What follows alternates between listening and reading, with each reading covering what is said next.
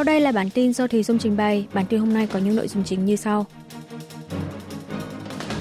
Bắc Triều Tiên phóng tiếp tên lửa hành trình sau ba ngày. Chủ tịch miền Bắc Kim Jong-un thăm nhà máy đóng tàu quân sự. Giá tiêu dùng Hàn Quốc tháng một năm hai không hai tư xuống ngưỡng hai phần trăm sau sáu tháng.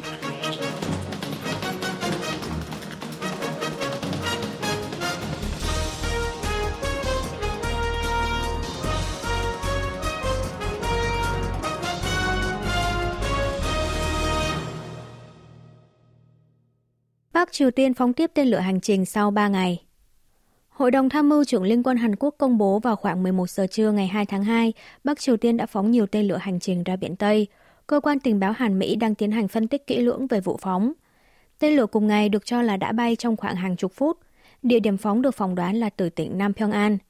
Quân đội Hàn Quốc đang tăng cường giám sát, cảnh giới, đồng thời phối hợp chặt chẽ với Washington để theo dõi sát sao các dấu hiệu hoạt động tiếp theo của Bình Nhưỡng. Quân đội nhận định việc miền Bắc gần đây liên tục phóng tên lửa hành trình có thể là nhằm cải thiện tính năng của tên lửa hiện có. Vụ phóng tên lửa hành trình lần này của miền Bắc diễn ra chỉ ba ngày sau vụ phóng tên lửa hành trình Hwasal hai ra biển Tây hôm ba mươi tháng một. Trước đó vào ngày hai mươi tư tháng một, miền Bắc phóng nhiều tên lửa hành trình chiến lược kiểu mới Bui Hoa Sai ba ba một từ khu vực gần Bình Nhưỡng ra biển Tây. Đến ngày hai mươi tám tháng một, nước này phóng tiếp hai tên lửa Bui Hoa Sai ba ba một trên vùng biển gần thành phố Sinpo, tỉnh Nam Hamgyong. Chủ tịch Bắc Triều Tiên Kim Jong-un thăm nhà máy đóng tàu quân sự. Đài truyền hình Trung ương Triều Tiên K C T V ngày hai tháng hai đưa tin, Chủ tịch Ủy ban Quốc vụ Kim Jong-un đã tới thăm nhà máy đóng tàu Nampo, tỉnh Nam Pyongan, kiểm tra tình hình đóng tàu quân sự. Trong chuyến thăm, ông Kim nhấn mạnh việc tăng cường sức mạnh hải quân là bài toán quan trọng nhất để bảo vệ vững chắc chủ quyền trên biển, chuẩn bị cho chiến tranh. Nhà lãnh đạo miền Bắc chỉ ra rằng việc hiện đại hóa ngành công nghiệp đóng tàu đáp ứng yêu cầu của thế kỷ mới chính là một sự đảm bảo quan trọng để quán triệt đường lối xây dựng kinh tế quốc phòng của Đảng Lao động.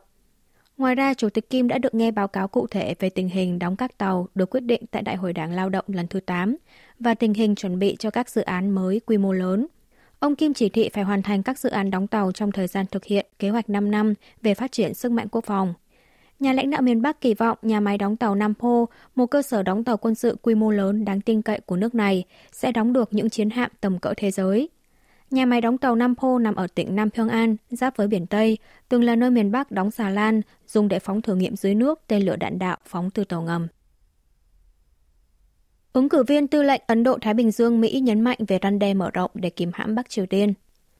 Tại phiên điều trần Ủy ban Quân sự Thượng viện Mỹ diễn ra vào ngày một tháng hai giờ địa phương, ông Samuel Paparo, ứng cử viên cho vị trí tư lệnh Ấn Độ-Thái Bình Dương, nhấn mạnh trên cương vị là một tư lệnh quân đội, ông sẽ phải hết sức chú ý tới sự phát triển năng lực hạt nhân của Bắc Triều Tiên. Theo ông, để kìm hãm các hoạt động đẩy cao sức mạnh hạt nhân của miền Bắc, việc cung cấp năng lực răn đe mở rộng cho Hàn Quốc cùng với lực lượng quân chiến lược đang quản lý tài sản hạt nhân chiến lược của quân đội Mỹ là điều thiết yếu. Quan chức này nhấn mạnh Hàn Quốc là một trục quan trọng của nền hòa bình và ổn định của khu vực Ấn Độ-Thái Bình Dương. Mỹ theo đuổi phi hạt nhân hóa bán đảo Hàn Quốc.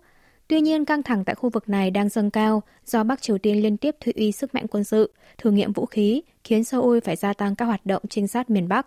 Ông Paparo xuất thân là một phi công máy bay chiến đấu lão luyện, là tướng hải quân bốn sao từ năm hai không hai mốt. Ông đã từng giữ chức tư lệnh thứ sáu mươi tư của hạm đội Thái Bình Dương quân đội Mỹ.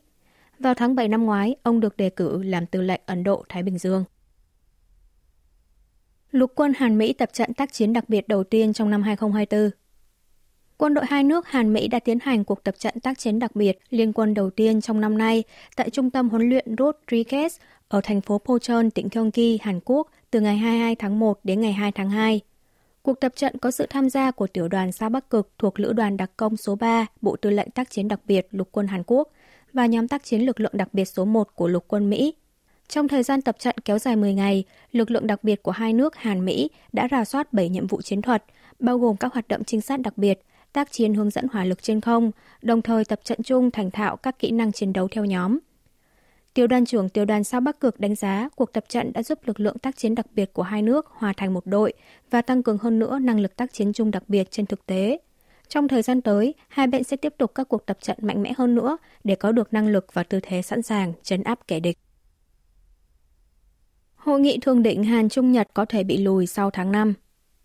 Hãng thông tấn Kyodo của Nhật Bản ngày hai tháng hai dẫn lời một số nguồn tin ngoại giao cho biết hội nghị thượng đỉnh Hàn Trung Nhật có thể bị lùi lại sau tháng năm. Theo Kyodo, vào tháng mười một năm ngoái, ngoại trưởng ba nước đã họp tại thành phố Busan của Hàn Quốc, nhất trí đẩy nhanh công tác chuẩn bị cần thiết cho hội nghị thượng đỉnh ba bên. Tuy nhiên, trên thực tế, ba nước vẫn chưa tiến hành thảo luận về lịch trình cụ thể. Thời điểm diễn ra hội nghị vẫn chưa rõ ràng. Hãng tin trên phân tích có thể điều này là bởi Trung Quốc đang cân nhắc tới lịch trình tổng tuyển cử tại Hàn Quốc vào tháng tư và việc tỷ lệ ủng hộ nội các Thủ tướng Nhật Bản Kishida Fumio đang sụt giảm. Một nguồn tin ngoại giao phân tích Trung Quốc đang dò xét xem Tổng thống Yoon Suk-yeol và Thủ tướng Kishida có duy trì được nền móng ổn định cho chính quyền của mình hay không, nên vẫn chưa đưa ra câu trả lời về lịch trình tổ chức Hội nghị Thượng đỉnh Hàn-Trung-Nhật. Chính giới Mỹ đề xuất dự luật đăng ký gia đình bị ly tán trong chiến tranh Triều Tiên cho người Mỹ gốc Hàn. Theo hệ thống thông tin dự luật của Quốc hội Mỹ ngày một tháng hai giờ địa phương, Hạ nghị sĩ Jennifer Wickstone, Đảng Dân Chủ, và Hạ nghị sĩ gốc Hàn Michelle Park-Steel, Đảng Cộng Hòa, đã đề xuất dự luật về việc đăng ký gia đình bị ly tán cho công dân Mỹ gốc Hàn. Dự luật này có nội dung quy định Ngoại trưởng Mỹ phải nắm bắt và quản lý danh sách các gia đình người Mỹ gốc Hàn mong muốn đoàn tụ với người thân bị ly tán trong chiến tranh Triều Tiên một chín năm mươi đến một chín năm ba và sử dụng danh sách này để cung cấp thông tin nếu tổ chức chương trình đoàn tụ trong tương lai. Dự luật cũng quy định Bộ Ngoại giao phải phân bổ ngân sách một triệu đô la Mỹ để quản lý danh sách này. Cùng với đó, dự luật bắt buộc Bộ trưởng Ngoại giao Mỹ phải có biện pháp cần thiết để đối thoại trực tiếp với Bắc Triều Tiên về việc tổ chức đoàn tụ cho các gia đình bị ly tán trong chiến tranh và bắt buộc phải thảo luận với chính phủ Hàn Quốc. Trong vòng một năm sau khi dự luật được thông qua, Bộ Ngoại giao Mỹ phải trình báo cáo thường niên về tình hình các gia đình bị ly tán, trong đó có phản ứng của Bắc Triều Tiên về đề nghị tổ chức đoàn tụ lên Ủy ban Ngoại giao Hạ viện. Vào năm hai không hai hai, Quốc hội Mỹ từng thông qua luật về đoàn tụ các gia đình bị ly tán Mỹ-Triều, có nội dung cho phép các công dân Mỹ gốc Hàn được đoàn tụ với gia đình tại Bắc Triều Tiên. Nhưng trên thực tế, chính phủ Washington vẫn chưa xúc tiến tổ chức đoàn tụ. Giá tiêu dùng Hàn Quốc tháng một năm hai không hai tư xuống ngưỡng hai phần trăm sau sáu tháng. Cục Thống kê Quốc gia Hàn Quốc ngày hai tháng hai công bố trong tháng một, chỉ số giá tiêu dùng đạt một trăm mười ba phẩy mười lăm điểm so với mức chuẩn một trăm điểm năm hai không hai không, tăng hai phẩy tám phần trăm so với cùng kỳ năm ngoái. Đây là lần đầu tiên tỷ lệ tăng giá tiêu dùng xuống ngưỡng hai phần trăm sau sáu tháng. Xét theo mặt hàng, giá nông sản, chăn nuôi, thủy sản tăng tám phần trăm so với một năm trước, cao hơn mức tăng bảy phẩy bảy phần trăm tháng mười hai năm ngoái. Đặc biệt là giá bán hoa quả tăng mạnh. Giá các mặt hàng dầu mỏ giảm năm phần trăm, dịch vụ ăn uống tăng bốn phẩy ba phần trăm. Giá tiêu dùng cơ bản không gồm các mặt hàng thực phẩm và năng lượng theo cách tính của Tổ chức Hợp tác và Phát triển Kinh tế O E C D tăng hai phẩy năm phần trăm so với năm trước. Chỉ số vật giá cơ bản phản ánh dòng chảy chung của vật giá không bao gồm nông sản và các loại xăng dầu tăng hai phẩy sáu phần trăm, mức tăng thấp nhất trong vòng hai mươi sáu tháng kể từ tháng mười một năm hai không hai mốt. Phó Thủ tướng phụ trách Kinh tế kiêm Bộ trưởng Kế hoạch và Tài chính Hàn Quốc Choi Sang-mok nhận định giá tiêu dùng có thể tăng trở lại ngưỡng ba phần trăm trong tháng hai và tháng ba do giá dầu quốc tế đang tăng lại mức tám mươi đô la Mỹ trên một thùng giữa bất ổn Trung Đông gần đây. Thứ trưởng Ngoại giao Mỹ cho biết Hàn Quốc nhận được nhiều ưu đãi từ luật giảm lạm phát hơn các nước khác. Đang trong chuyến thăm Hàn Quốc, Thứ trưởng Bộ Ngoại giao Mỹ Jose Fernandez, phụ trách về tăng trưởng kinh tế, năng lượng và môi trường, ngày một tháng hai đã tổ chức buổi gặp với phóng viên Hàn Quốc tại Đại sứ quán Mỹ ở Seoul, nhấn mạnh hợp tác Hàn-Mỹ là điều thiết yếu cho sự thành công của luật giảm lạm phát. Ông Fernandez bày tỏ thấu hiểu nỗi lo của Seoul về những quy định cụ thể của luật giảm lạm phát, trong đó cấm các doanh nghiệp nhập phụ tùng pin và khoáng sản trọng tâm từ Trung Quốc đang tạo gánh nặng lớn cho doanh nghiệp Hàn Quốc. Quan chức này khẳng định sẽ xem xét vấn đề liên quan trong thời gian tới. Trước đó, chính phủ Seoul và giới doanh nghiệp đã nộp bản ý kiến với nội dung bày tỏ lo ngại rằng quy định trên là phi thực tế. Thứ trưởng Fernandez nhấn mạnh việc đa dạng hóa chuỗi cung ứng khoáng sản trọng tâm không chỉ khả thi mà còn là ưu tiên hàng đầu của chính phủ Tổng thống Joe Biden. Ông Fernandez khẳng định lập trường căn bản của Washington là không tách Trung Quốc khỏi chuỗi cung ứng mà là theo đuổi việc giảm thiểu rủi ro. Đây là mục đích của luật giảm lạm phát, luật chip bán dẫn và khoa học, với mục tiêu là biến điểm yếu thành cơ hội. Và các doanh nghiệp Hàn Quốc đã tận dụng cơ hội này tốt hơn, cũng như nhận được nhiều ưu đãi hơn các nước khác từ luật giảm lạm phát. Tỷ lệ ủng hộ Tổng thống Yoon Suk-yeol rơi khỏi ngưỡng ba mươi phần trăm.